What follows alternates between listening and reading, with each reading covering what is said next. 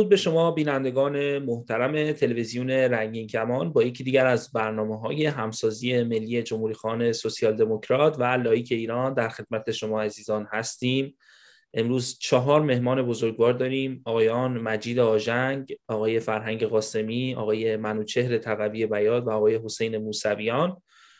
قرار هستش که به مناسبت سالگرد انقلاب اسلامی در سال 57 امروز در مورد چگونگی و چرایی این انقلاب صحبت بکنیم. به حال تاریخ ایران سالهای سیاه کم نداشته اما میشه گفتش که بهمن 57 یکی از سیاه ترین سالها به ویژه برای نسل ما بود که بعد از این انقلاب به دنیا آمدیم. به حال روح الله خمینی به عنوان بنیانگذار این انقلاب درگذشت و وارثان او ایران رو به یکی از در واقع مخاطرت آمیزترین پیشهای تاریخی خودش رسوندن تا جایی که باعث شده که دیکتاتوری رژیم جمهوری اسلامی با دیکتاتوری رژیم های گذشته مثل رژیم شاه مقایسه بشه و, و گروهی آرزوی بازگشت به یک دیکتاتوری دیگر رو داشته باشن. به حال به عنوان پرسش نخست می‌خواهم از آقای دکتر موسویان شروع بکنم. آقای موسویان در مورد انقلاب 57 بحث های زیادی شده گفتنی های خیلی حرف گفته شده. به عنوان اولین پرسش می‌خوام بپرسم که آیا انقلاب 57 به نظر شما اجتناب ناپذیر بود؟ یعنی بایستی این انقلاب اتفاق میافتاد. چی شد که این انقلاب اتفاق افتاد و چرا به اینجا رسیدیم ما؟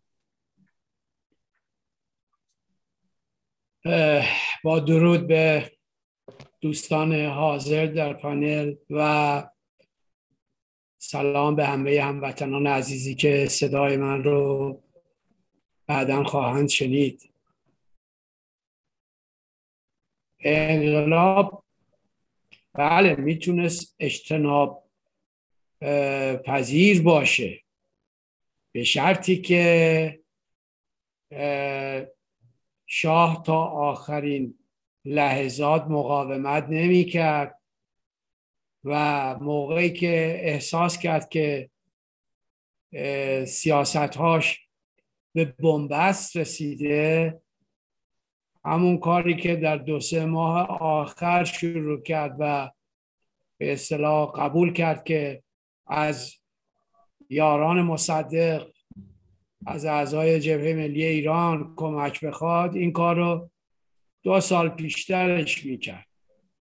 اگر دو سال جلوتر این کار رو انجام می‌داد و حاضر می‌شد که به موضع قانون اساسی مشروطیت برگرده همون چیزی که دکتر مصدق روش پافشاری داشت و ملیون روش اصرار داشتن که شاه باید سلطنت کنه نه حکومت. تن در می‌داد حتی دو سه سال جلوتر از بهمن پنجاه و هفت اگر این رو قبول می‌کرد از واقعا از انقلاب جلوگیری می‌شد. ولی خب قبول نکرد. مرتب دفع الوقت انجام داد و زمانی آمد و قبول کرد که باید تغییر و تحول بنیادینی در مملکت صورت بگیره. دیگه دیر شده بود. دیگه زمان گذشته بود. و به هر حال یکی از میلیون هم که بالاخره قبول کرد و اومد و دولت به اصطلاح آقای دکتر بختیار دولتش رو تشکیل داد. دولت ناموفقی بود و از همون ابتدا خودش هم می‌دونست که توفیقی به دست نمیاره و اعلام کرد این رو که بعدا که من می‌دونستم که شانسم خیلی کمه ضعیفه ولی باز هم خطر کردم برای اینکه از خیلی از مسائلی که ممکن بود پیش بیاد جلوگیری بکنم. ولی به هر حال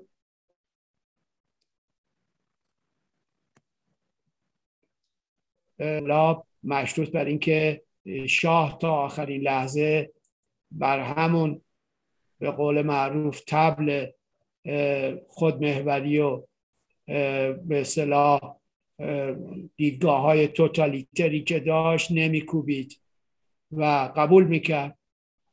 حالا اگر سه چهار سال جلوترش برگردیم که اشتباهات فاحشی داشت که حزب رستاخیز رو تشکیل داد و اعلام کرد که همه باید عضو این حزب بشن و هر کی که نمی‌خواد عضو این حزب بشه گذرنامهش رو بگیر از ایران بره.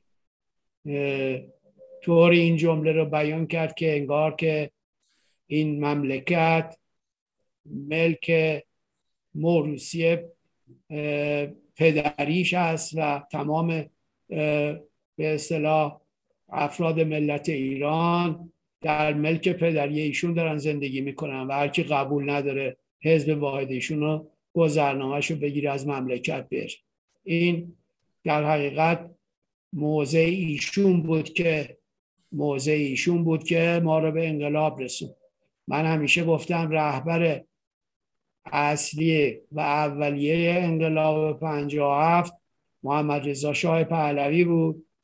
رهبر به اصطلاح سلبیش و رهبر ایجابیش بود که آیت الله خمینی شد. انقلاب شما فرمودید انقلاب اسلامی. بعدا اسمش کردن انقلاب اسلامی.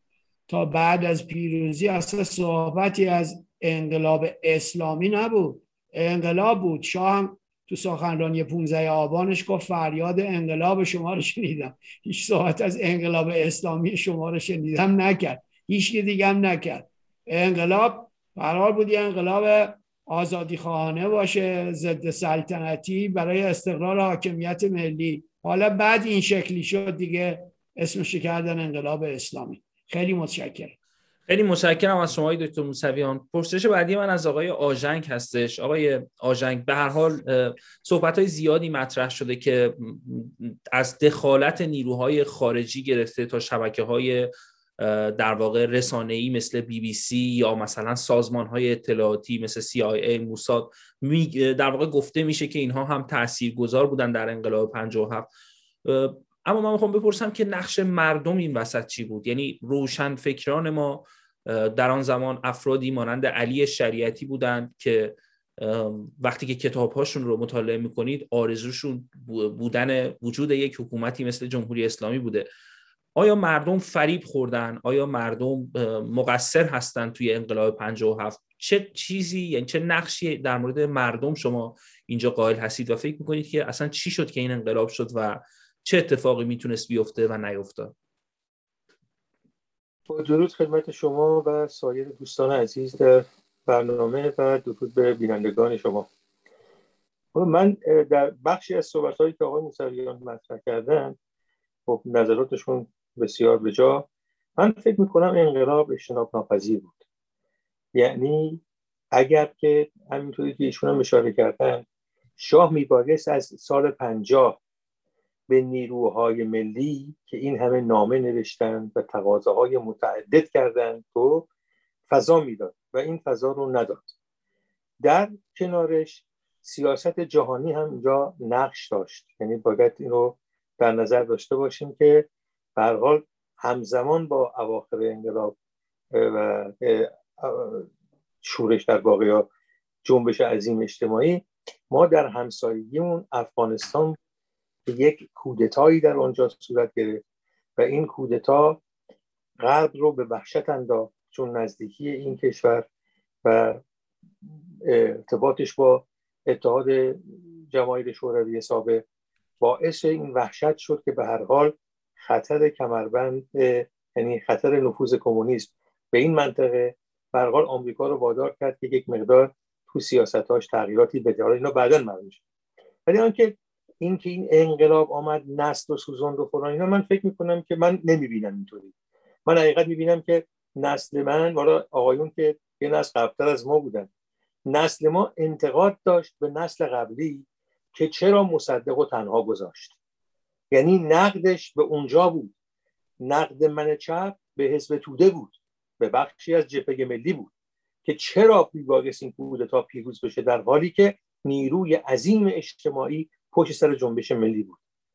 فاصله ما در واقع با سال 32 کمتر بود تا الان به 57 یعنی ما یه تنفس بعدیش هم داشتیم بعد از اون بعد از 32 سال 42 رو داشتیم که 42 در واقع این رو هم خیلی اشتباه می‌گیرن به عنوان قیام به فرض مردم ایران همچین قیامی هم صورت نگرفت در سال 42 طبق تاریخ.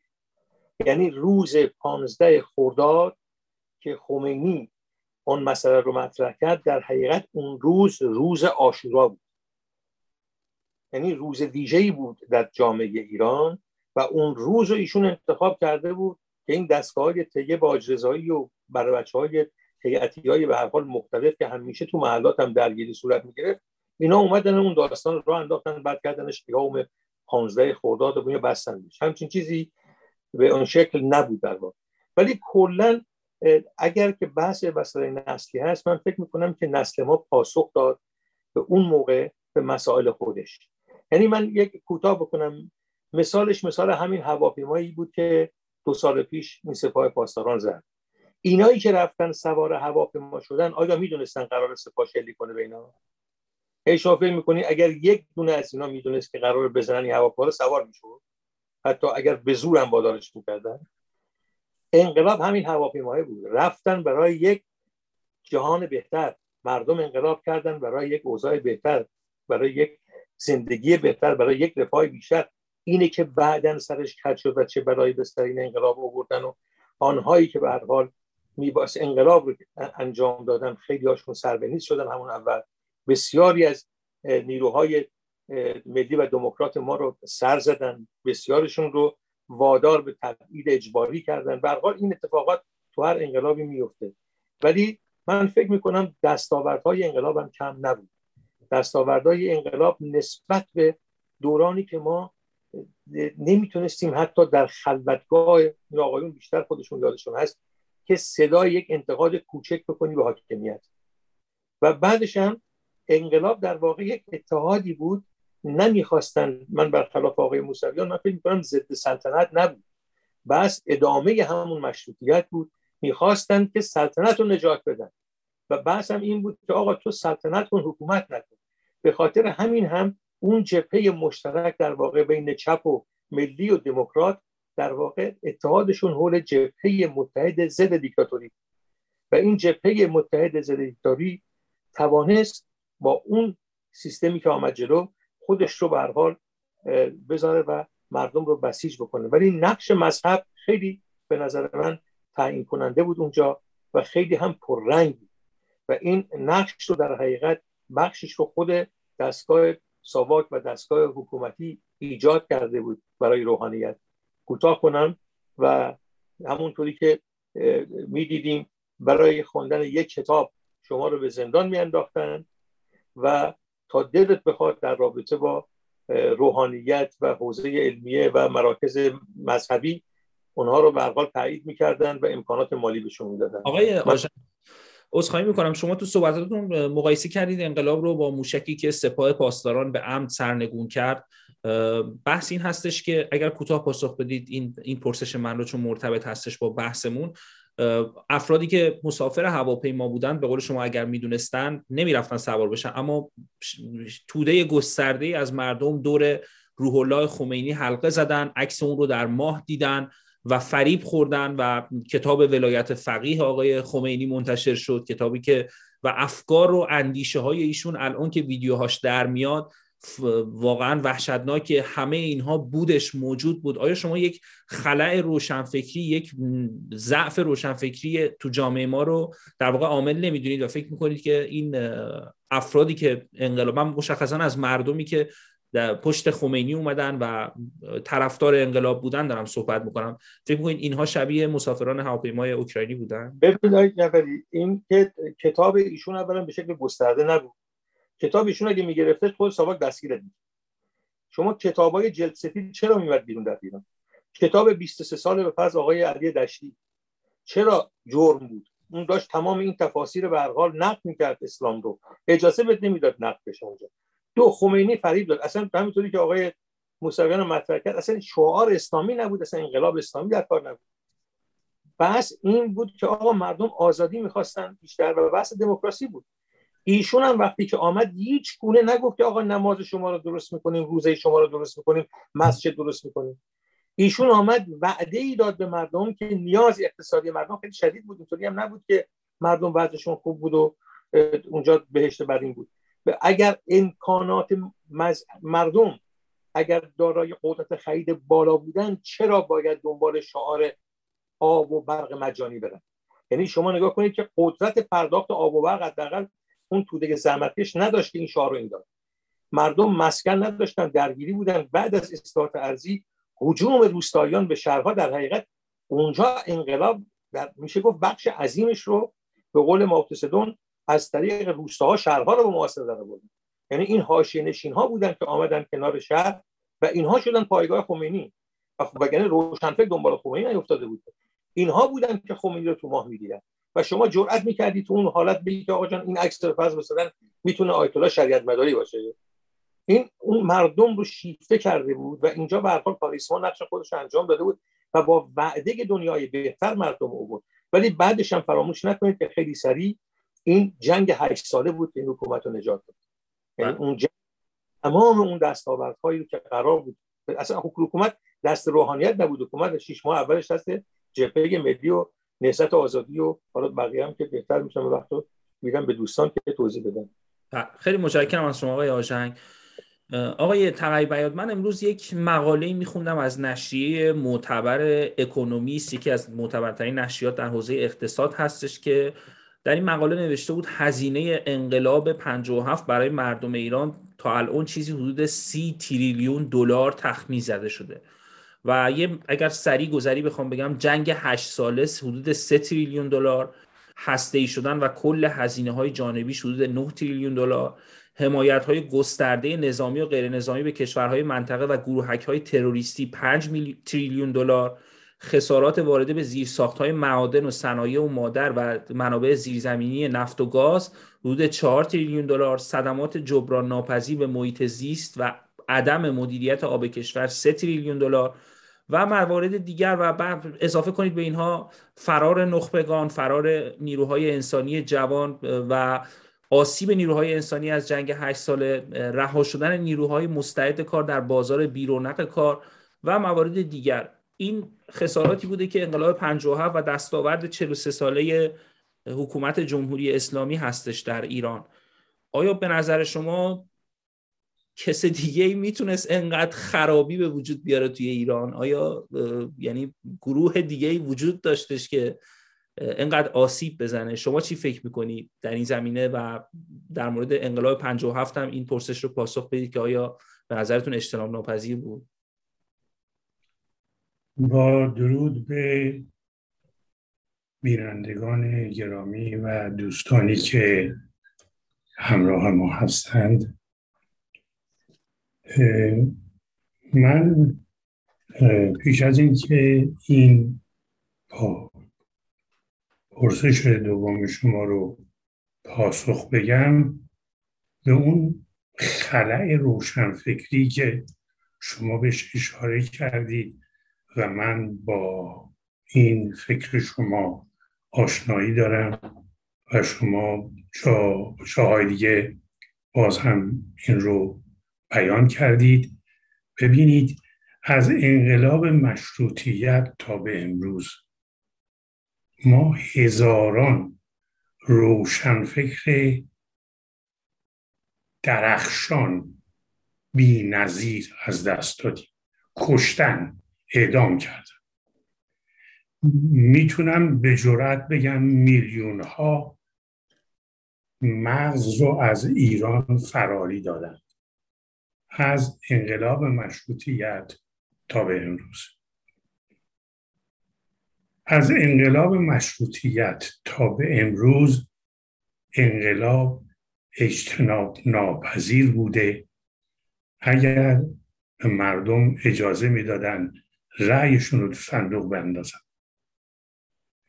انقلاب زمانی انجام می‌گیره که مردم راه دیگه ای ندارند جز اینکه حکومت رو به هر ترتیب که شده پایین بکشن. کشته بدن خسارت بدن و نهایتا اون حکومت خودکامه رو پایین بکشن. اما از انقلاب مشروطیت تا به امروز سه تا کودتا در ایران شده. کودتا با مقوله آزادی و دموکراسی مقایرت داره. ضد بازی دموکراسی. این غربی ها که اینقدر از دموکراسی دم می‌زنند در ایران با زور و پول فراوونی که خرج کردن کودتا را انداختن. ما رو از آزادی محروم کردن. شما میگید سی تریلیون دلار. نه. شاید هزارها تریلیون دلار ما خسارت دادیم. من یکی از افتخاراتم اینه که در سال پنجاه هفت در خیابون بودم. خیلی ها منو در اون روزگار در خیابون دیدم من به هر جمع و انجمن و گروهی سر می زدم و با مردم صحبت می کردم و اونها رو تشویق به گرفتن آزادی می کردم اصلا اون روزها که ما در خیابان بودیم برید ویدیوها رو نگاه کن یه دونه آخون توی تمام شهرهای ایران در تظاهرات نبوده. اصلا این حق بازی این کاری که خمینی کرده خودش بارا گفته گفته خدا کردم. یعنی دروغ گفتم. کلک زدم. فریب دادم. این حرف خودشه. ببینید ما پشیمون نیستیم. چرا مردم فریب خوردن؟ آقای تقیی بیاد. آقای خمینی خودعه کرد. اون کسی که فریب می‌خوره چرا فریب می‌خوره؟ ببینید شما الان براتون میگم شما در پاریس موقع که از خمینی خبرنگارای خارجی می‌پرسن که شما مثلا برای خانم ها حجاب قائل میشید نمیشید میگه نه من, هر کس حق داره هر جوری لباس میپوشه بپوشه. مردم رو فریب نداد دنیا رو فریب داد. دروغ گفتن که مایه نمی‌خواد. آه. یعنی این آدم دروغگو در ضمن یه چیزی رو به شما بگم. این خودش تنها نبوده ها پشتش به غرب بوده.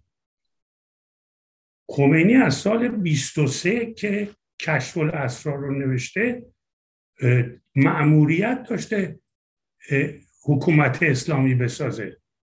حکومت اسلامی در برنامه بوده. سال 32 انگلیس ها می‌خواستن با نواب صفوی و خمینی و اینها حکومت اسلامی درست کنن.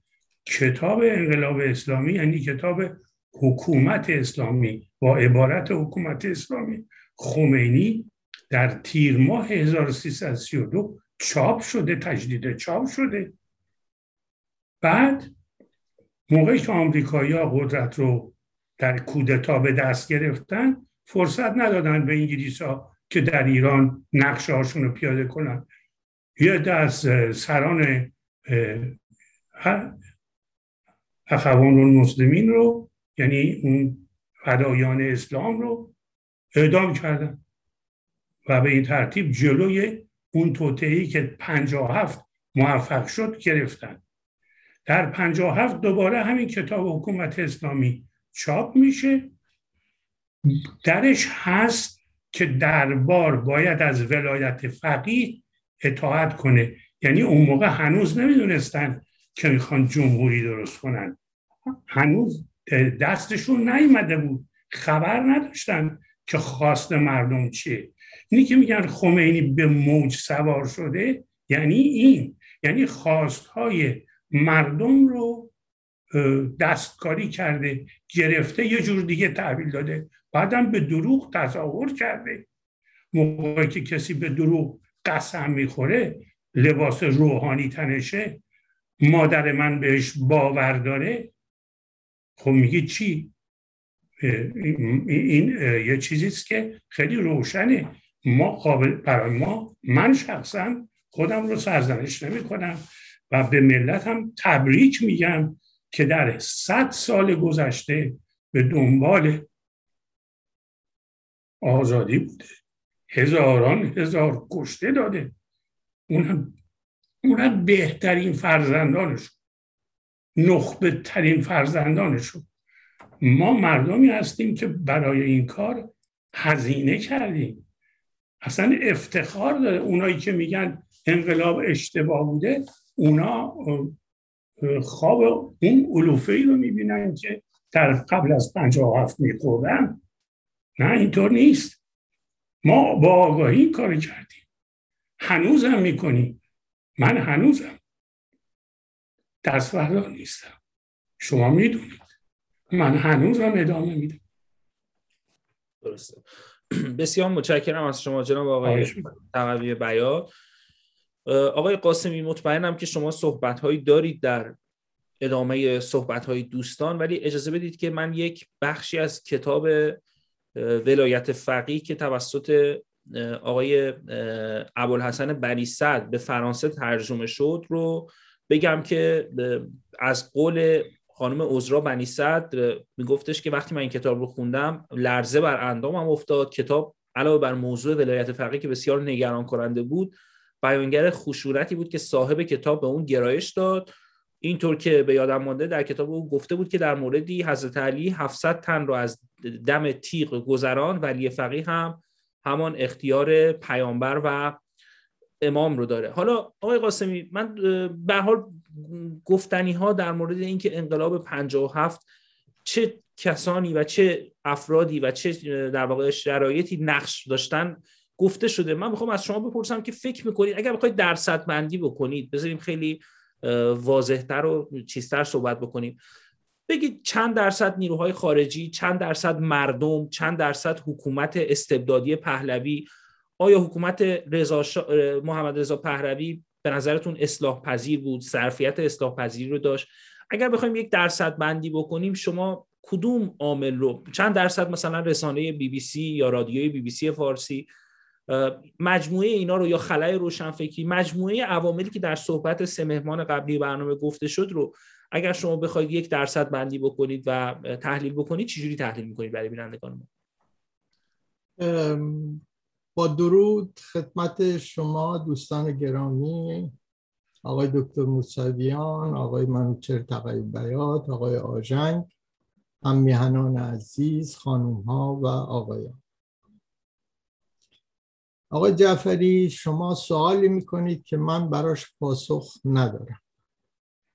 برای اینکه کار من نیست درصد بندی بکنم. هر کس هم که بخواد این کار رو بگه می‌کنم باید یک تحقیقات بنیادی اساسی بکنه که این در به نظر من تو هیچ جامعه امکان پذیر نیست.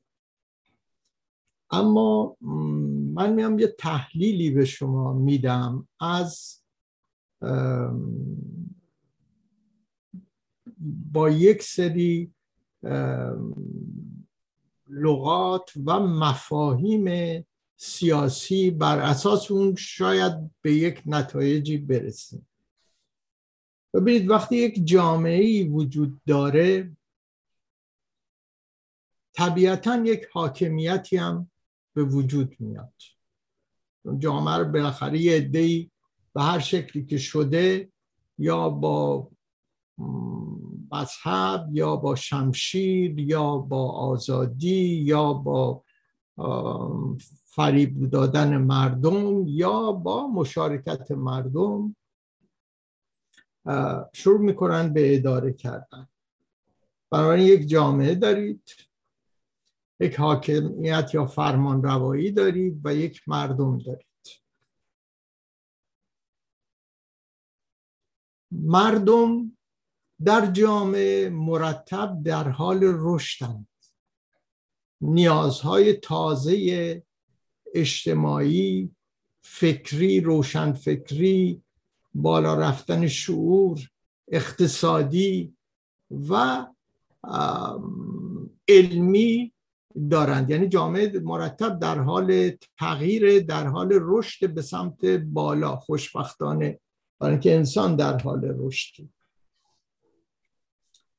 حالا شما اگر در یک جامعه باشید که جلوی این رشد گرفته بشه این رشد مداوم که نیاز یک جامعه هست که بهش میگن رفرم گرفته بشید. اگر این رفرم های عمیق در جامعه فوندامنتال در جامعه به وجود نیاد در داخل و عمق جامعه حرکت هایی به وجود نیاد اینها جمع میشه. بعد از یک مدتی این شکافته میشه و این باز میشه. و وقتی که باز میشه حرکت از دست حکمرانان حاکمین و حتی از دست روشنفکران هم خارج میشه. یک بلبشوی به وجود میاد. هر کسی با عقیده و فکر خودش بدون اینکه واقعا عمق و فکر خودش رو تونسته باشه با دیگران در مقایسه گذاشته باشه و تونسته باشه به یک مخرج مشترکی رسیده باشه دنبال می‌کنه در یک چنین حالتی هست که میشه گفت جامعه جامعه بیشعور میشه. یعنی مردم اگر در جامعه رفرم وجود نداشته باشه شعور و ادراک مشارکت مردم در امور خودشون رشد پیدا نمی‌کنه. ببینید اینجا چند تا کلمات کلیدی هست. یکی مردم یکی حاکمیت یکی شعور مردم به شکل فردی اجتماعی و یکی که خیلی خیلی مهمه مشارکته شما در هر امری این از نظر روانشناسی اجتماعی و بله روانشناسی اجتماعی از نقطه نظر سیاسی به اثبات رسیده یا خیلی ها روش کار کردن که هر چقدر افراد در به وجود آوردن یک چیز مشارکت بکنن بیشتر نسبت به اون چیز تعلق پیدا می‌کنند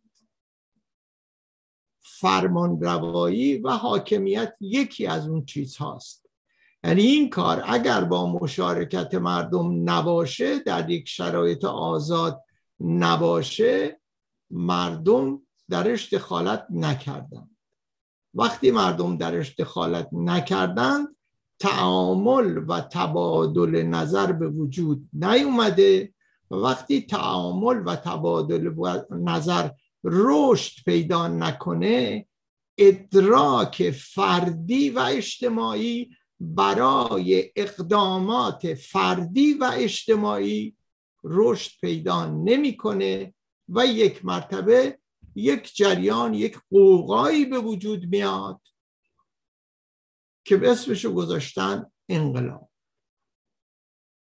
بنابراین اشکال از حاکمیت اشکال از نبودن آزادیه و اشکال از نبودن دموکراسی که آقای تقیی بیات بهش میگن صندوق رأی. فقط صندوق رأی هم دموکراسی نیست. ببینید در زمان قبل از انقلاب خب این شرایط نبود. این رفرم ها که در جامعه ایران شروع شده بود حالا تاریخ رو نمی‌خوام بگیم. ولی حداقل اگر نگاه بکنیم بعد از 1320 بعد از 1320 سال 1320 که محمد رضا شاه میاد سر کار تا یواش یواش زمینه ها فراهم میشه که این مشارکت به وجود بیاد. حکومت مصدق به وجود میاد. تغییرات اساسی در جامعه به وجود میاد.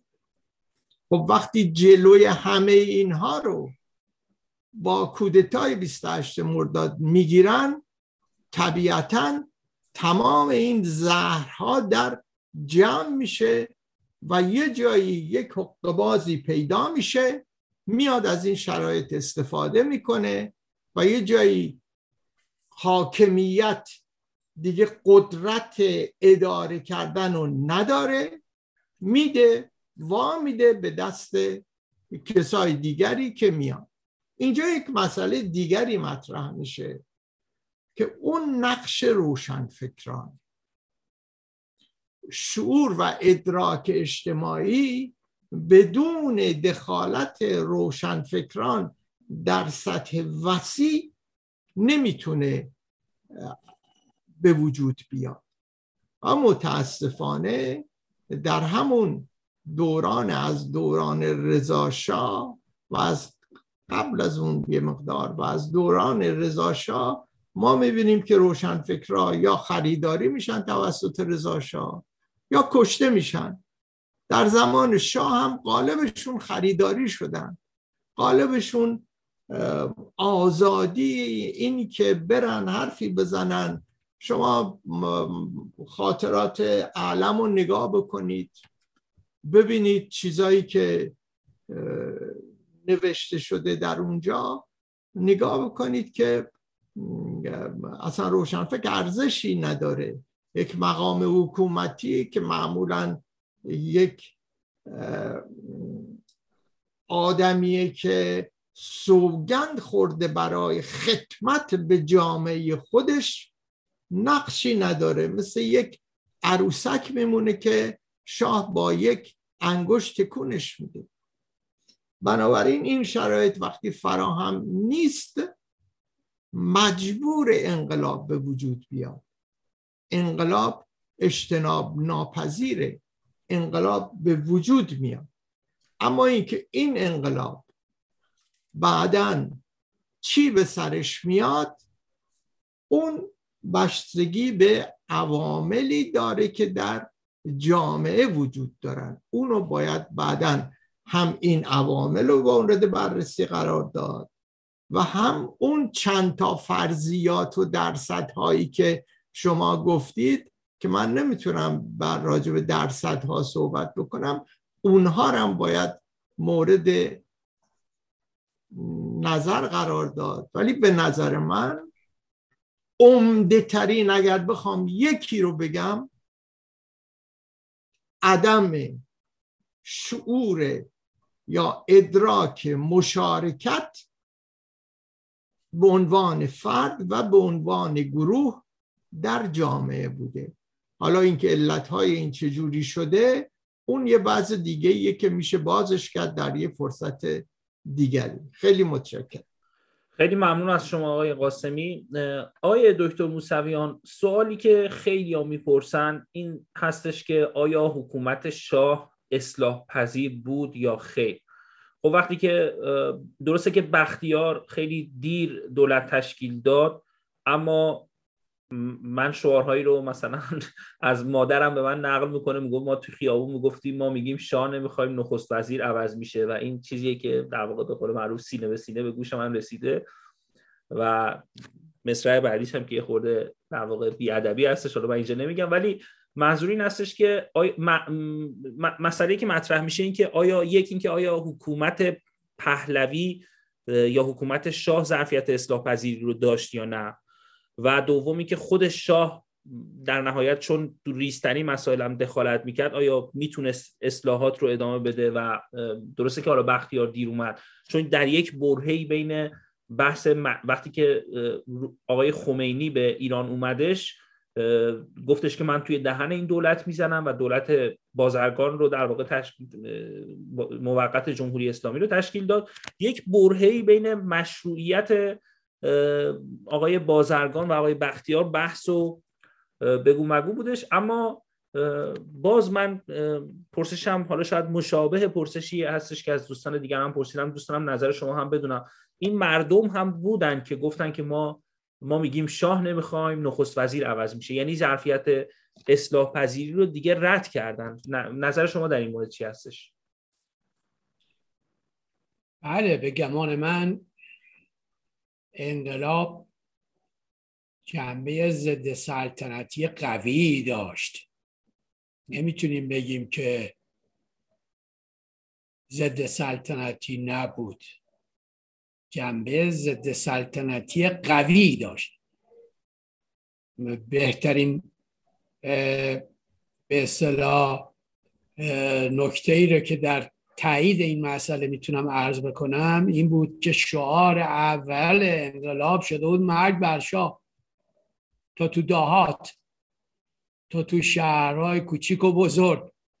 در اون سه چهار پنج ماه آخری که منتهی به 22 بهمن شد شعار اصلی مرگ بر شاه بود. و علت این شعار و علت اینی که انقلاب ضد سلطنتی شده بود دلایل مختلفی داشت. دلایل تاریخی داشت دلایل اقتصادی داشت دلایل سیاسی داشت دلایل اجتماعی داشت. ما با هر کدوم اینا باید توجه بکنیم. دلیل تاریخی از انقلاب مشروطیت شروع میشه. ملت ایران برای به دست آوردن آزادی و حاکمیت ملی میاد 115 سال پیش 1285 انقلاب مشروطیت رو انجام میده. ولی از مشروطیت و از انقلاب مشروطیت هیچ وقت به آزادی حاکمیت ملی نمی‌رسه. خب این تجربه تاریخیه. چهار پادشاه ما داریم. بعد از انقلاب مشروطیت دو پادشاه قاجار دو پادشاه پهلوی. هیچ کدوم به قانون اساسی مشروطیت و اینکه باید سلطنت کنن به امور اجرایی مملکت دخالت نکنن. حکومت نباید بخورن هیچ کدوم پابند نبودن. خب ملت ایران با گوشت و پوست و استخوانش این رو متوجه شد که این حاکمیت ملی با این سلطنت جور در نمیاد. و بنابراین ریشه تاریخی داشت این مسئله که ما گفتیم انقلاب انقلاب ضد سلطنتی بوده و جمهوری می‌خواسته. کمان که تو همین 115 سالم بارها تکرار شده مسئله برچیده شدن سلطنت. خود موقع انقلاب مشروطیت مطرح شد. بعد موقع به اصطلاح موقعی که سردار سپه می‌خواست پادشاه بشه جمهوری می‌خواست اعلام بکنه. این با یک زمینه ای بود که می‌خواست این کار بکنه دیگه. همین روحانیون قیدش زدن مخالفت کردن. بعد از سقوط رضا شاه باز زمزمه جمهوریت شده بود. این فروغی باعث شد که محمد رضا شاه رو به تخت رسون به تخت سلطنت رسون و از جمهوریت جلوگیری کرد. زمان 28 مرداد قبل از 28 مرداد به اصطلاح بین دو تا کودتا صحبت از جمهوریت بود. و بنابراین زمینه داشت این مسئله ضد سلطنتی قربان. بدون زمینه نبود. به هیچ عنوان طبقاتی هم نبود انقلاب 57 که بگیم یه عده فرض کنی حاشیه نشینا و کارگرا و اونهایی که به علت نبود عدالت اجتماعی از این به اصطلاح رشد اقتصادی که پیدا شده بود بهره نشده بودن و این رشد اقتصادی نصیب یه عده وابستگان حکومت شده بود.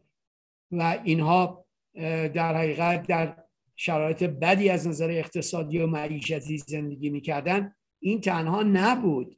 مسئله یکی از فاکتورها بود. ولی شما موقعی که می‌بینید که استادان دانشگاه به صف میان تو انقلاب و کشتن میدن. وقتی می‌بینید پزشکان تو تمام بیمارستان ها میتینگ میدن و بیمارستان ها میشه به اصطلاح کانون های انقلاب. وقتی می‌بینید که روشنفکران شب شعر برگزار می‌کنن تو انستیتو گوته شما نمی‌تونید که روشنفکران نبودن. وقتی می‌بینید کانون وکلای دادگستری تو کاخ دادگستری میتینگ میدن و اون به اصطلاح دفاعیات از زندانیان سیاسی می‌کنن وقتی دستشون می‌رسه و تو محاکم حکم آزادی می‌گیرن و به هر حال میشه گفت انقلاب انقلابی بود که تمام مردم ایران توش شرکت داشتن و متاسفانه آینده رو خوب ارزیابی نکردن. این ملیون تنها نبودن این چپ تنها نبود این دانشگاهی و روشنفکر تنها نبود همه بودن. کارگر نفتی هم بود کارمندان دولت هم بودن که زیاد از نظر اقتصادی هم در رفاه بالایی نبودن. یک طبقات متوسطی بودن. و انقلاب همینطور که آقای دکتر فرهنگ اشاره کردن یه چیزی نیست که براش برنامه ریزی شده باشه. این انقلابی بود که به علل تاریخی به علل فرهنگی اقتصادی سیاسی به اصطلاح شکل گرفته بود. اجتناب پذیر بود در یه زمانی در یه فاصله ای تا دو سه سال جلوترش. به نظر من اون روزی که دیگه انقلاب قطعی شد و هیچ راه برگشتی برای شاه وجود نداشت. 17 شهریور 57 بود. بعد از کشتار میدان ژاله بعد از اون کشتار و مسلسل گذاشتن توی انبوه مردم دیگه شاه امکان اینی که بتونه ادامه بده دیگه نداشت و خودش هم متوجه شده بود. به همین دلیل مرتب به ساعت نگاه می‌کرد که کی باید بره از کشور. به این دلیل شرط دکتر صدیقی رو که من قبول می‌کنم به شرطی که شما بمونید در داخل مملکت نپذیرفت. دکتر صدیقی حتی کابینه خودش رو تشکیل داده بود معرفی کرد و می‌خواست که زمام امور رو در دست بگیره. و شاید که حالا دکتر صدیقی به تنهایی نه اگر بقیه میلیون باش همکاری می‌کردن شاید می‌شد که به اصطلاح شاهد یک روزهای دیگری بود و این وضع این بلا به سر این مملکت نمی آمد اگر میلیون کنار هم میماندن آقای دکتر بختیار دکتر سنجابی دکتر صدیقی مهندس بازرگان کنار هم میموندن از دو سال جلوترش انقلاب ناپذیر بود. و می‌شد ازش جلوگیری کرد. یه حکومت ملی شانس پیدا کرده بود. متاسفانه اختلافات و خودخواهی ها و اختلافات ریشه دار البته ریشش از سال 43 شروع شده بود. این ملیون رو متفرق کرد و یه واگرایی بینشون وجود داشت که تا موقع انقلابم ادامه پیدا کرد. تا موقع انقلابم ادامه پیدا کرد. به هر صورت به گمان من باید به تمام این عللی که موجب انقلاب شد نگاه کرد و بعد قضاوت کرد که کدومش چه اندازه تاثیر داشته. سیاست خارجی اینا که روی این مسئله زوم می‌کنن که بی بی سی هم چی کرد نمی‌دونم آمریکا کارتر اینجوری که از زمین رو خب بله اینها منافع خودشونو می‌خوان. اینها شرایط وقتی که وجود داره برای تحول و می‌بینن که به اصطلاح در جهتی که می‌خوان نمی‌تونن سوقش بدن بالاخره میان برای حفظ منافع خودشون یه جوری روی موج سوار میشن دیگه. شما اگه طرح جورج بالو پنج مرحله ای شو که اون موقع به دولت کارتر ارائه کرده بود نگاهی بهش بندازین می‌بینید که پنج مرحله در نظر گرفته بود که مسلحت دولت آمریکا این است که مرحله اول اگه تونست انجام بده همون رو انجام بده. نتونست بره مرحله دوم نتونست مرحله سوم نتونست مرحله چهارم. و به مرحله چهارم رسید کار. مرحله چهارمی که جورج بال پیشنهاد کرده بود به اصطلاح تسلیم شدن به جریان اسلامگرا و درست کردن حکومت دینی در ایران بود. خیلی متشکرم. خیلی متشکرم از شما جناب آقای موسویان. آقای آژنگ ما دیگه یواش یواش سوال پرسش پایانی رو من می‌خوام بپرسم از همه دوستان در مورد درس هایی که باید از انقلاب 57 بگیریم. از آقای آژنگ شروع می‌کنم. در این حال اگر که دوستان صحبتی در ادامه صحبت های مهمانان قبلی دارن حتما بیان بفرمایید. قبل از اینکه حالا به پرسش من پاسخ بدید اما آقای آژنگ من همونطور که توضیح دادم در مقاله اکونومیست نوشته بودش که انقلاب 57 بیش از 30 تریلیون دلار به ایران خسارت زدش. این در حالیه که در طول دهه های گذشته در درآمد نفتی ایران در حکومت جمهوری اسلامی بسیار بیشتر از درآمد نفت در حکومت های پیشین بوده و چطور میشه مردمی در یک کشور برای آزادی یعنی از نبود آزادی های سیاسی به تنگنا بیان؟ قیام کنن و انقلاب بکنن و حکومت بیفته دست یک عده تبهکار که بدتر بشه. من می‌خوام سوالم رو اینجوری بپرسم. الان جمهوری اسلامی بایستی سرنگون بشه ولی چطور ما می‌تونیم از این بحث 57 درس تاریخی بگیریم که مجددا یک دیکتاتوری دیگه در ایران حاکم نشه که بدتر از جمهوری اسلامی باشه یا در شبیهش باشه؟ حالا بدتر که به اعتقاد من شخصا فکر نمی کنم ولی باز خطر استبداد در ایران وجود داره. شما چی فکر می‌کنید در این زمین آقای هاجن ببین آقای من فکر می‌کنم که سوالتون بجاست. و علت این هم این است که ما تجربه نهادداری در کشور نداشتیم. یعنی عملا بحث مسئله دموکراسی یا حقوق شهروندی برمیگرده به اینکه شما نهادهای اجتماعی داشته باشید نهادهای مدنی داشته باشید. تا مردم بتونن از طریق این نهادها مشارکت کنند و دخالت بکنن در اوضاع مردم ماسای برحال اون توده عظیم بیشکلی هست و که هیچ قدرتی نداره. قدرت مردم در کجاست؟ در احزابشه در انجمنهاشه در شوراهاست که تمام اینا رو هم نظام سلطنتی و هم نظام ملاها این رو از بین برده.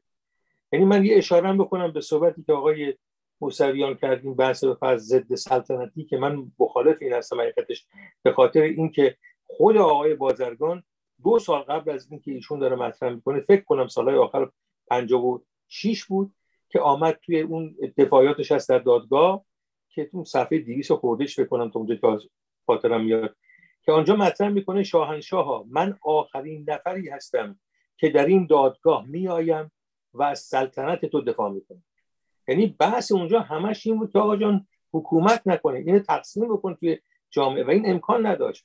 همونطوری که اشاره هم شد مثلا حزب رستاخیز. تشکیل یک حزب. یعنی تمام اتفاقا اونجا تبلیغ می‌کردن که این کمونیست‌ها فقط تک ما دیدیم که توی این جامعه سرمایه‌داری وابسته اصلا بدتر شد یعنی تک آورد و گذاشت اونجا بود که هیچ کس حق هیچ نظری دیگه نداشت. حتی اون حزب‌هایی هم که ساخته شده و دولتی بود و کبریت‌های بی خطر اونا هم ناچار به انحلال کرد. الان هم بحث درسی که می‌تونی بگیری از انقلاب اینه که میباگست نقد کنیم. ما مشکلمون اینه که تاریخ خودمون رو نمیشناخت یکی از علل عظیمی که پس فرید خورد مردم به نظر من این بود که تاریخ مشروطه رو ما درست ندونستیم. ما همون شیخی رو که پدران ما کشیدنش بالای دار. همون شیخ رو برداشتیم و بردیم گذاشتیم بالا سر حکومت. چون که تاریخ رو می‌دونستیم اون اشتباه رو نمی‌کردیم که مشروع ها رو دوباره بیایم بر سر مشروط ها حاکم کنیم. این یک اصلی هست و ادامه هم داره و همین حرکت هم شما می‌بینید. 16 سال بعد از اینکه فریب خمینی رو خوردن دوباره میان فریب یه مولای دیگری می‌کنن به نام خاتمی. یعنی این سیکل همینطوری ادامه میده. چرا؟ چون که در کشوری که احزاب وجود ندارن چگونه شما می‌خواید تشکیل به فرض مثلا مجلس بدید یا دولت تشکیل بدید؟ این یک نهادهای اجتماعی که اصلا وجود نداره احزاب وجود نداره. و حزبایی که هست حزبایی هست دست نشانده و از بالا داره امورات رو چیز می‌کنه. ولی یک نکته ای هم باید اینجا بگیم که بابا فشاری که روی از نظر اقتصادی فقر باعث تنها انقلاب نمیشه. یعنی فقر فقر اجتماعی فقر اقتصادی ناتباه می‌کنه یک جامعه رو. امروز مشکل جامعه ایران اصلا قابل مقایسه با زمان شاه نیست. ما زمان شاه یک جنگ هشت ساله رو پشت سر نداشتیم. این جنگ هشت ساله که در واقع می‌تونست یک سال اولش تمام بشه بعد از فتح خرمشهر اون برگشت ادامه پیدا کرد که تمام اون نیروها و نهادهایی رو که به حال به خاطرش انقلاب کردن و خواستهایی که داشتن رو همه رو نابود و همین کار هم کرد. انقلاب در واقع جنگ جامعه رو تباه کرد و اثراتش هم تا همین الان ما داریم می‌بینیم. و این یک حرکت به حال یک شبه هم نبود که اینا بخوان بدون برنامه ریزیه به فضل دراز مدت این کار رو انجام بدن. در مورد این خساراتی که مطرح کردید من نمی‌دونم دقیقا الان خاطرم نیست مطلبش ولی یه چیزی حدود تقریبا میشه گفت که سی سال پیش یک مطلبی آمد مقاله بود از همین اکونومیست فکر می‌کنم که اونجا اشاره کرده بود که در سال 1979 این درست وقتی که انقلاب میشه در ایران ذخایر ارزی ایران چهل میلیارد فکر می‌کنم ذخایر ارزی ایران بوده. مال کویت یه چیزی حدود 50 میلیارد بود عراق 80 میلیارد بود عربستان سعودی 125 میلیارد بود. و اینو محاسبه کرده بود در سال 1990 این درست ده سال بعدش که جنگ اول خلیج اتفاق میفته و تمام این کشورها رفته بودن منفی پنج منفی ده منفی هشتاد و منفی پنجاه. یعنی این پولها کجا رفت؟ یعنی این مسئله مهم این بود که تمام این ذخایر این کشورها رو چی به نابودی کشید جز غرب؟ یعنی تنها این نیست که فرض مثلا فقط بگیم که ایران هست. ایران ایران بخشی از سرمایه جهانیه. توی اون فضای جهانی ادغام شده و دارن اونم منافعشون رو می‌برن به منافع این حکومت ها اینه که به بتونه غرب ازشون حمایت بکنه. اگر حمایت غرب نباشه اینا دوام هم نمیارن. این که دستشون توی کاسه است. ما باید اون چیزی که الان امروز می‌تونیم حساب بکنیم اینه که آقا باید محاسبه کاریه که به حال محافظه کاری که می‌کنیم انجام ندیم. اگر نقدی هست انجام بدیم. همون روزایی که به حال خمینی آمد روی کار خیلی از ماها کوتاه آمدیم تو خیلی از جاها که آقا جان این اتحاد نشکنیم. الان امکان اینکه خطر کودتا بشه زیاده. هی شروع کردیم به عقب نشینی های مختلف و این اوضاع احوال پیش آمد. الان هم تنها راهی که داریم اینه که بپذیریم که یک جریان سیاسی تنهایی نمی‌تونه این حاکمیت رو ساقط کنه و ما احتیاج به یک رنگین کمان داریم.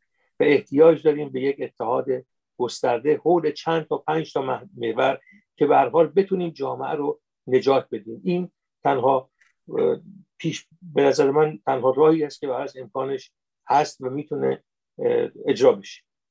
متشکرم از شما جناب آقای آژنگ. آقای تقوی بیات جنبندی حرفای شما رو هم میشنویم و با, با توجه به این پرسش که چه درس هایی می‌تونیم ما از انقلاب 57 بگیریم؟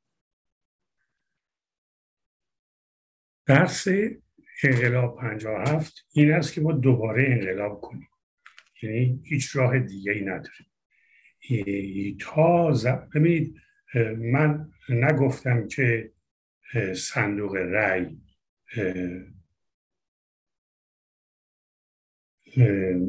دموکراسی. نه. نگفتیم. منم نگفتم. بله.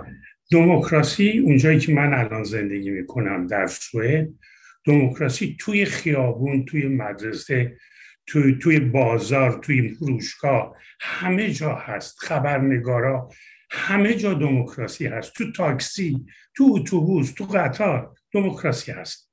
یعنی دموکراسی فقط صندوق رأی نیست. اینجا دموکراسی در تمام شعون زندگی هست. ببینید علت این که ما موفق نمیشیم یه مثل مسئله قدیمی به لحجهش کاشانی می‌گفتن کاشی می‌گفتن ما صد تا بودیم تنها.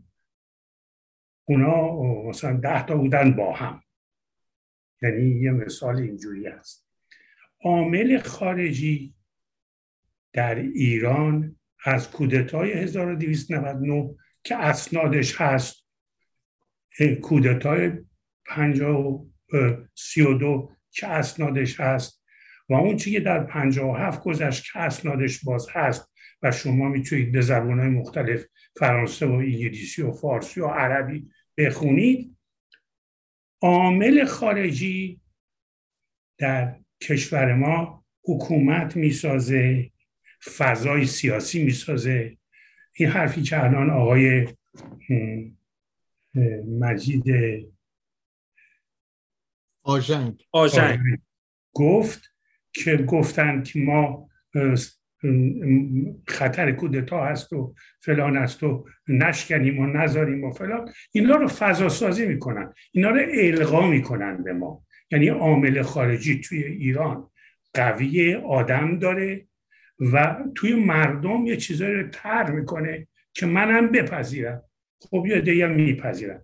ببینید هیچ حکومت اشغالگری این کارهایی که حکومت اسلامی کرده نمی‌تونسته بکنه. چون مردم در مقابلش میستادن چطوره که اینها می‌کنن؟ برای اینکه اینها با زبون مردم با لباس مردم با آداب و رسوم مردم مردم رو می‌کشن. یعنی اینا رو به کار می‌برن برای کشتن مردم. و ما اینجا دیگه به تجربه فهمیدیم که عامل خارجی چطوری ما رو دست چی میگن دستکاری می‌کنه منیپوله می‌کنه و من بازم دارم تکرار می‌کنم.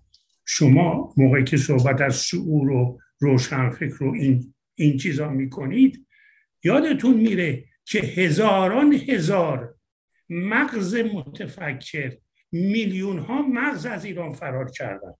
اینها در مدیریت های جهان دارن حضور دارن دارن کار می‌کنن. یعنی اینا نیستن تو ایران. اینا رو به قارت بردن. اینا به تاراج رفته. شما اینا رو نمی‌تونید ندیده بگیرید. اینان که ما رو بدبخت کردن اینان که ما رو فقیر کردن. بسیار خوب.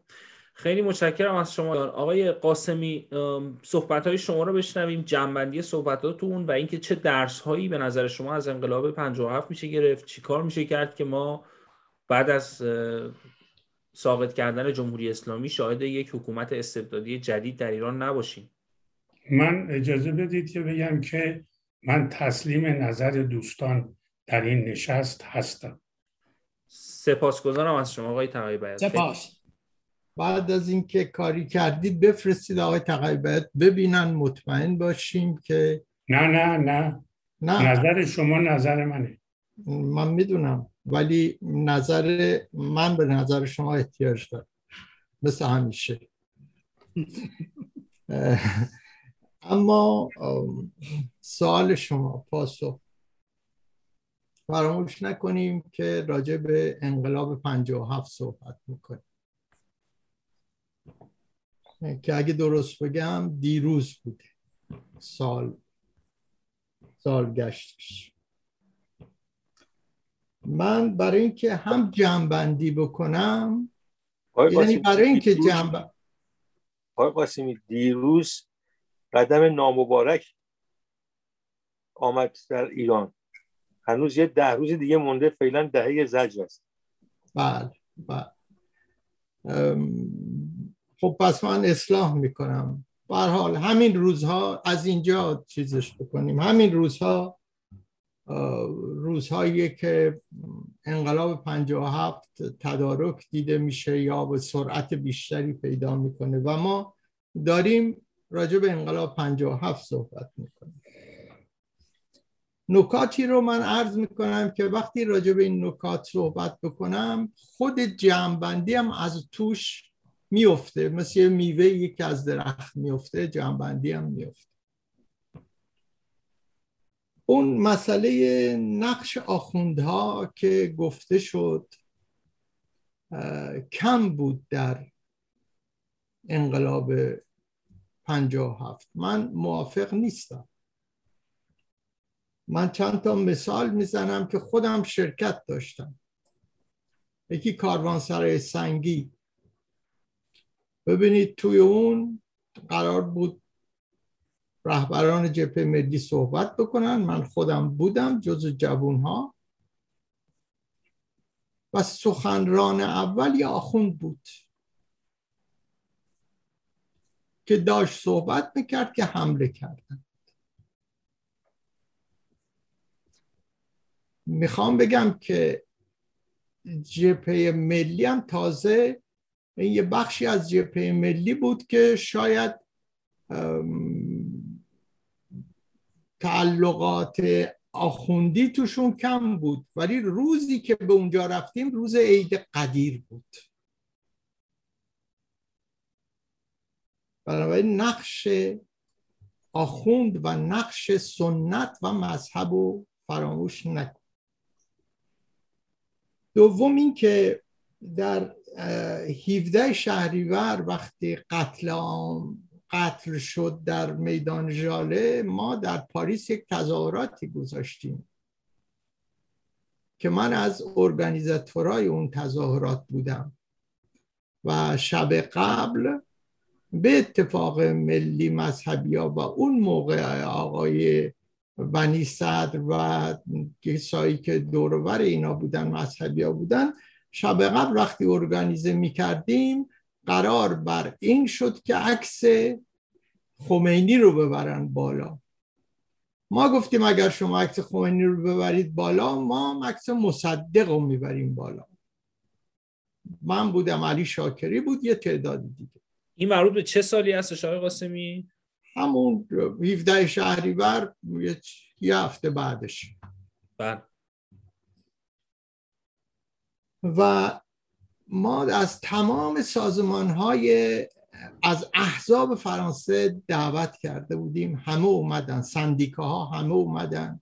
جریانات چپ و چپ میانه یعنی حزب سوسیالیست و حزب کمونیست و سندیکای CGT و CFDT و FO تمام اینها اومدن. یک سرش میدون République بود یک سرش میدون Bastille شب من و علی شاکری صحبت کردیم. گفتیم من باور نمی کنیم که من باور نمی کنم که اینا عکس آخوند خمینی رو نیارن. چون چاپخونه هم داشتن تو خیابون سباستاپول و به نظرم می‌رسید که نمیشه بدون عکس خمینی بیام گفتم من میرم عکس مصدق و امشب هر طوری شده میدم بزرگ بکنن برای فردا تظاهرات از نزدیکای زور شروع میشه بعد از زور شروع میشه. رفتم و عکسی پیدا کردم بزرگ کردم روی تابلو بزرگ زدم دو سه تا و یه اووردیم و ولی نشون ندادیم. یک کم که تظاهرات شروع شد دیدیم عکسای خمینی رفت بالا. ما هم عکسای مصدق رو بردیم بالا. اومدن درگیر شدیم. دعوامون شد. بزن بزن شد. بزن بزنم که شد ما عکس مصدق رو نیوردیم پایین. از میدون ریپوبلیک تا میدون باستی عکس مصدق رو نگه داشتیم. این دومین چیز که عرض کنم که آخونده ارگانیزه بودن سر خاک سی سی تیر چیزهای شهدای سی تیر. دو سال قبلش من رفتم شرکت کردم به اضافه یه تعداد دیگر که در اونجا اکثریت یا اکثرا طرفداران بازرگان بودند که در اونجا اومده بودن زندیات فروهر بود. پدر من بود. یه تعداد دیگه الان نمی‌شناسم. اسامی یادم نیست. و ولی خیلی ها بودن. نمی‌دونم دکتر موسویان تشریف داشتن یا نه. به حال خیلی ها بودن صحبت که بازرگان شروع کرد صحبت کردن فروهر شروع کرد صحبت کردن. ما هم جوون بودیم بیشتر ارگانیزاتور بودیم. من یه مسئولیت جنوب شهر چیز رو داشتم. چی اسمش؟ تشکیلات رو داشتم.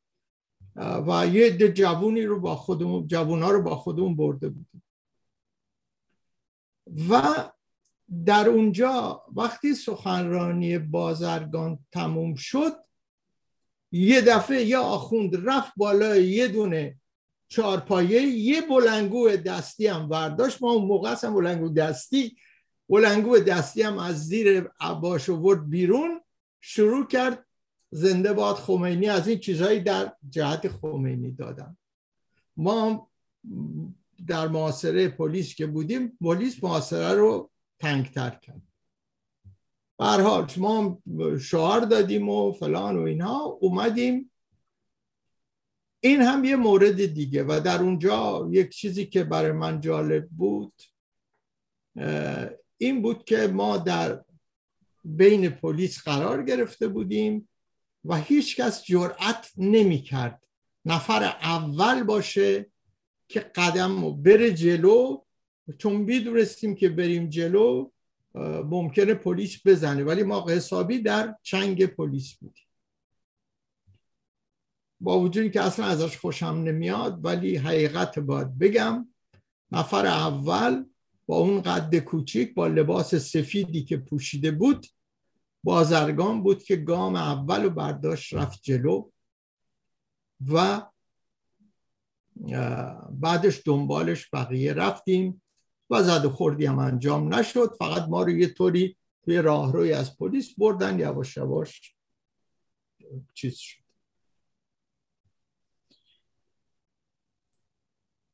ببینید این نشون میده که ما شناخت کافی از نیروهایی که برای انقلاب آماده می شدن نداشتیم. بنابراین از اینجا درسی که میشه گرفت شناخت از خودمونه. شناخت از دشمن نیست فعلا. شناخت از خودمونه.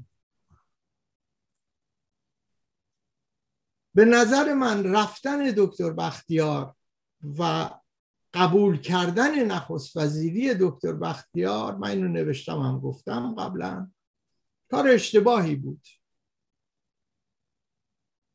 کار اشتباهی بود برای اینکه جبهه ملی باید وحدت خودش رو نگه می داشت. دخالت در این امور نمی کرد و کنار میموند به عنوان یک نیروی نسبتا مترقی فرهنگدار طرفدار دموکراسی در دنیا شناخته شده بود. و اگر آلوده نمی‌شد یعنی اگر به سمت شاه نمی‌رفت من مطمئنم که به سمت خمینی هم نمی‌رفت. من الان داشتم اینجا نگاه می‌کردم. پیدا بکنم. آخرین جلسه ای که دکتر موسویان می‌تونن به من کمک کنن. آخرین جلسه ای که بختیار در خانه سه چهار نفر بودن. در آخرین جلسه ای داشتن. مهندس حقشناس. در مهندس حقشناس. داشتن. بعد بله. در خانه مهندس حقشناس داشتن و صحبت هایی که اونجا میشه.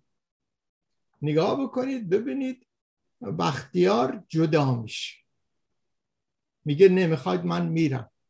من تمام اینا یادمه. خوندم الان نمی‌تونم دقیقا بگم براتون ولی کل کلام اینه که میگه من نمی‌خواد شما نیاید من میرم. و این کار اشتباهی بود. برای همین هم وقتی بختیار اومد پاریس با وجود اینکه خیلی من قبلا باهاش نزدیک بودم یکی از دلایلی که باهاش هیچ همکاری نکردم همین این بود. دلایل دیگری هم داشت برای اینکه وقتی شما میرید راه غلط و اشتباه می... غلط و انتخاب می‌کنید مجبورید از ابزار غلط هم استفاده بکنید. مجبورید کیا رو بیارید تو اتاقتون. مجبورید با آریانا بسازید با اون یکی بسازید. کل قضیه با. بنابراین باز شناخت نیروهای خودمونه که مهمه بشناسیم. با هر کس نباید جلو رفت. با هر کس نباید گام برداشت. بهتر گام برداشته نشه تا اینکه با یک کسی آدم گام برداره که بدون چهار قدم مونورتر با چاقو می‌زنه پشتی گردن یکی دیگر اینه که ما نیروی دشمن یعنی شاه درست حسابی نشناخته بودیم. این حرف وقت این تقی به توق می‌خورد از مملکت فرار می‌کرد. و ما اینو به عنوان یک عامل درست تجزیه و تحلیل نکرده بودیم. برای اینکه اصلا به فکر شناختن خود این آقای آژنگ هم گفتن که باید شناخت. ببینید نه به فکر به اندازه کافی به فکر شناختن خود نبودیم و به فکر شناختن نیروی مخالف خودمون هم نبودیم. اگه ما می‌دونستیم که این شاه باز مثل 28 مرداد فرار می‌کنه که به نظر من می‌کرد و داشتم می‌کرد و زمینم یعنی آدم متکی به نفس نبود.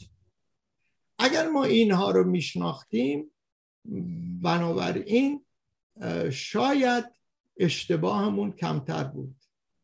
اگه بخوام خلاصه بکنم همیشه گفتم باز تکرار می‌کنم دو مسئله مهم وجود داشت یکی عدم شناخت نیروهای خودمون که بتونیم به یه شکلی سازمان سازمان درست حسابی بدیم. یکی هم عدم شناخت دقیق کسی که فرمان روایی داره می‌کنه و ما می‌خوایم بندازیمش. راجع به آخرین کلام هم, اینه که اصلا جاسوسی و ضد جاسوسی یکی از عوامل سیاسته. شما نمی‌تونید در از کنگسو رو بخونید. کسی که هنر جنگ کردن رو نوشته من همیشه بهش اشاره می‌کنم. جاسوسی و ضد جاسوسی لازمه جنگه سیاست هم جنگه. و می‌دونیم که وقتی کار سیاسی شروع می‌کنیم ما جاسوس داریم. من و آقای تقوی بیات و آقای جعفری اینا مرتب گوشامون بازه که آقا تو جمعی که داریم حواسمون باشه کی رو بیاریم کی رو نیاریم. یعنی اووردن افراد با دقت زیاد. و این, این یه چیز طبیعیه. اینو نباید از نظر دور بداریم. که جاسوس میاد و کار سیاست و کار جنگ یعنی من بیشتر میگم کار جنگ که سیاست هم جنگه بدون مسئله هستش کجا مشروع هست این مسئله کجا مش... نامشروعه کجا اخلاقی از کجا غیر اخلاقیه؟ حالا وارد اخلاق بخواید بشید من یه مسئله مبحث دیگه ای رو می‌تونم باز بکنم که خیلی وقت می‌گیره بذاریدش برای یه موقع دیگر.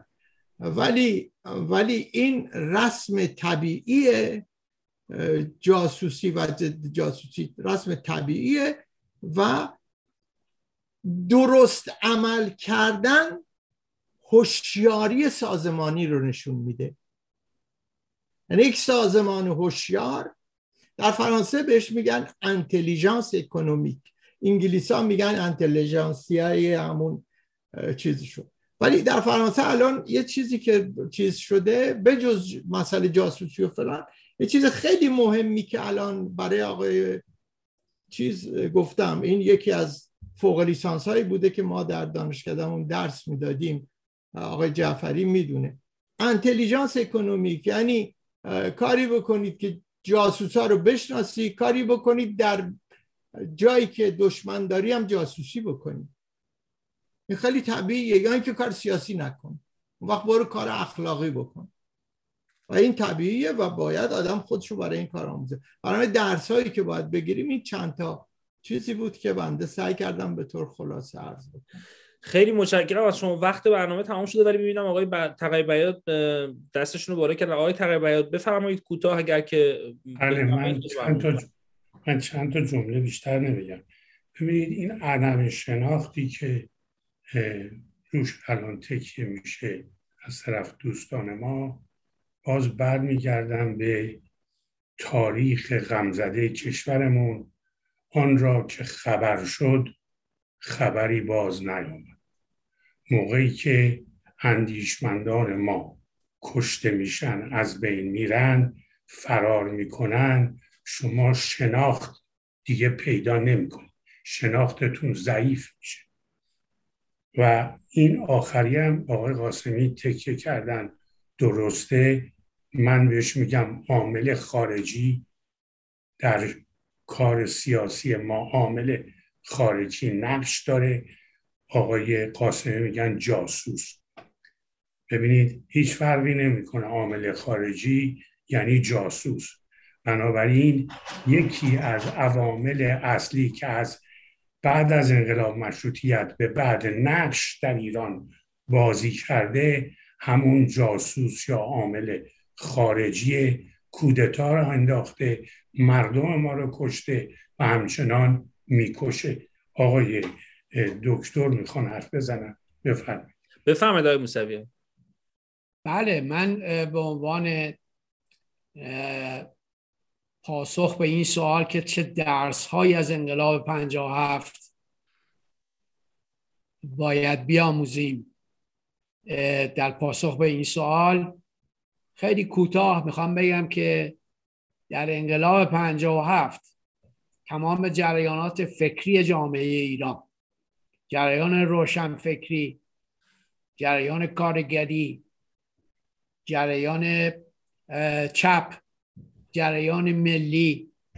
همه متفق القول شدن و همه با هم شدن برای برکناری رژیم دیکتاتوری فاسد قبلی رژیم دیکتاتوری و وابسته قبلی. و فکر اینی که چی باید جایگزین بکنن نکرده بودن. به طور جدی نکرده بودن. فکر می‌کردن که این فقط باید بره.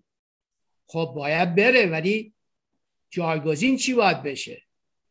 درسی که می‌گیریم امروز اون همه با هم دیگه به درد نمی‌خوره. امروز باید کسانی که به آزادی استقلال حاکمیت ملی عدالت اجتماعی جدایی دین از حکومت یعنی سکولاریزم و نظام مبتنی بر رأی مردم بر رأی آزاد مردم برای مدت محدود به به اصطلاح حکومت رأی بدن و سازکار این رو داشته باشن که در اون مدت محدودم بتونن کسی رو که انتخاب کردن اگر روش غلطی در پیش گرفته پایین بکشنش و عزلش بکنن. این عده باید با هم با هم بشن. همه با هم. این درسی که می‌گیریم اینه. درس مهم به نظر من. اگر کسانی میگن که بیایم حالا با کسایی که طرفداران فرض بکنید که رژیم سابق هم هستن خب چه اشکال داره؟ مخالف اینان دیگه.